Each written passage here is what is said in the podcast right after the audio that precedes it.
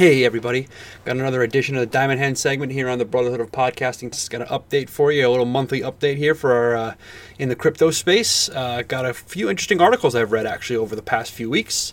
So let's get into it. So the first one is that the CEO of Coinbase, Brian Armstrong, was in talks with Facebook about integrating cryptocurrency into Facebook. Uh, I'm not sure exactly how they plan on doing that.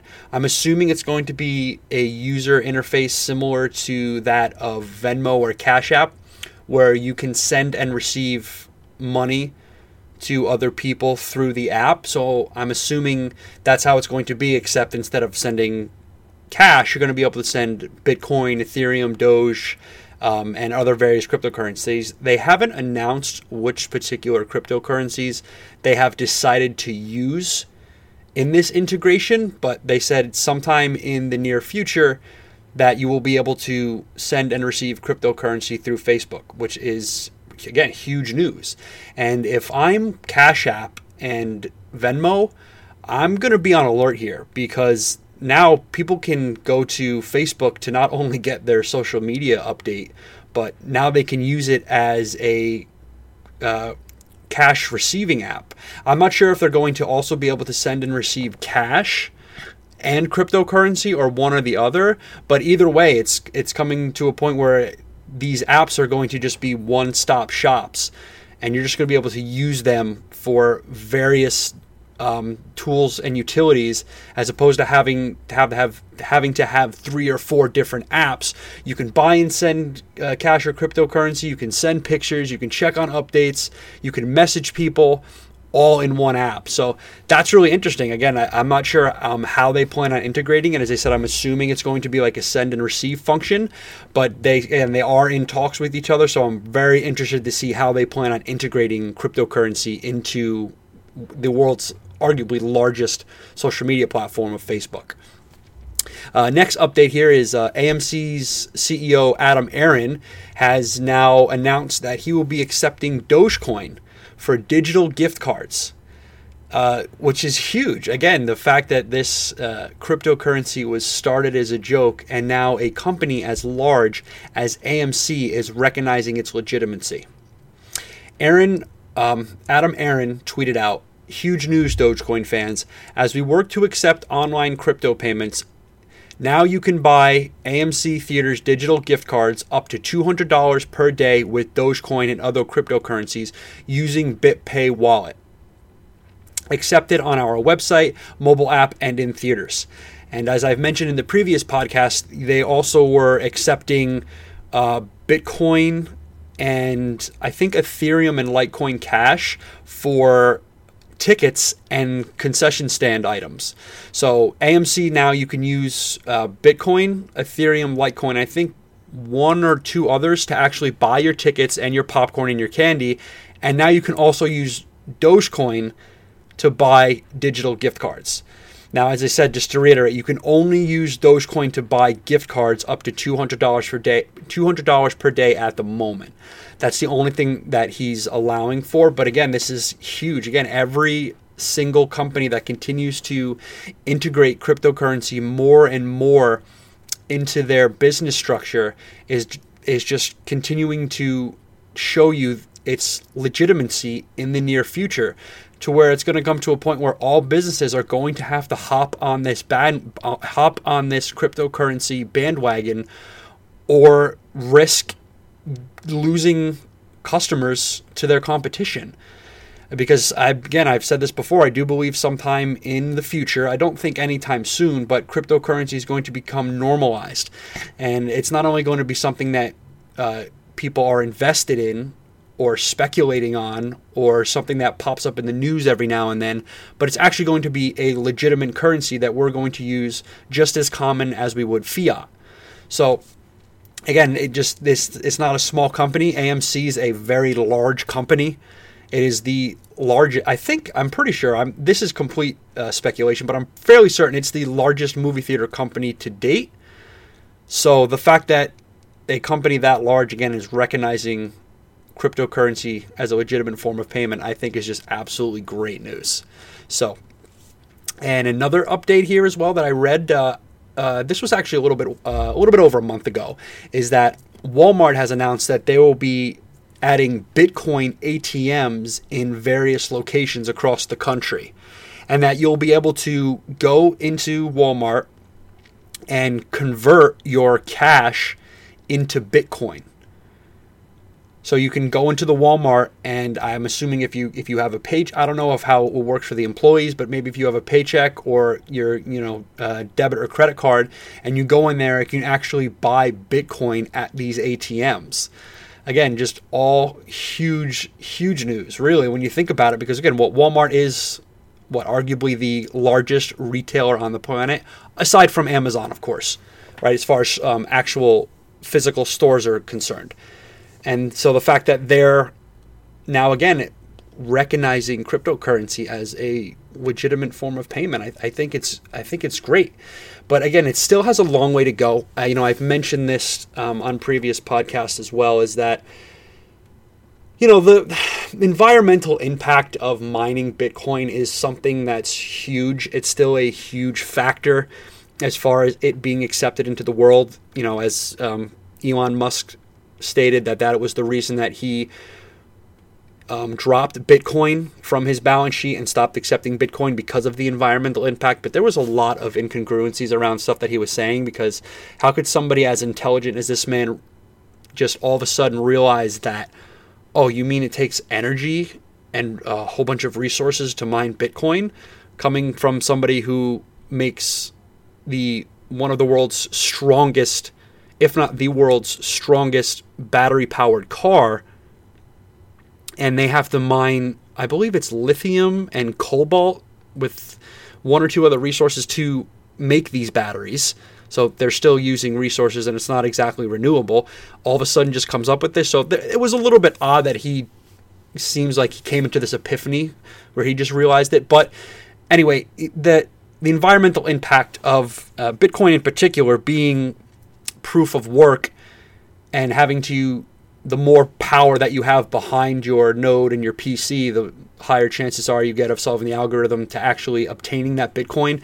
Again, it uses a substantial amount of power, but as we work on renewable energy, I think that's when we'll start to see more and more of it being integrated. Um, I believe I mentioned this um, last uh, podcast, but I believe it's worth noting to mention again is that El Salvador, which has accepted Bitcoin as its national currency, mined its first Bitcoin using volcano power. So they were actually able to mine a Bitcoin using a renewable resource such as volcano power. So we're the world is becoming more and more creative as far as ways that they're thinking up in term uh, though in ways that they're thinking up to mine cryptocurrency in a much more healthier way for the environment is concerned. But again, there's also projects um, such as Ethereum, I believe Ethereum 2.0, that are working on the proof of stake, as I mentioned uh, last podcast, which you can mine based on how much you're you um, you're staking rather than how much power you have behind the computer, which again has its flaws as well, but it's definitely more environmentally friendly than um, mining it through proof of work and having to use just an insane amount of, of power to get any of these cryptocurrencies.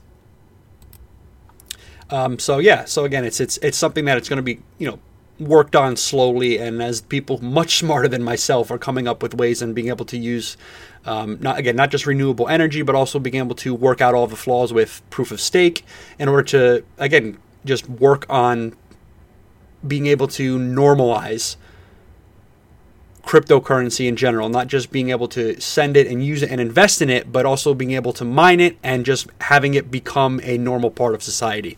Um, I also thought this was interesting as far as uh, popularity of cryptocurrency was concerned. Is that um, Adam Aron t- also tweeted out? He said, "I sincerely want to hear your opinion via this Twitter poll by year end 2021." It says AMC will take Bitcoin, Ethereum, Litecoin, and Bitcoin Cash. That was the other one for online payments.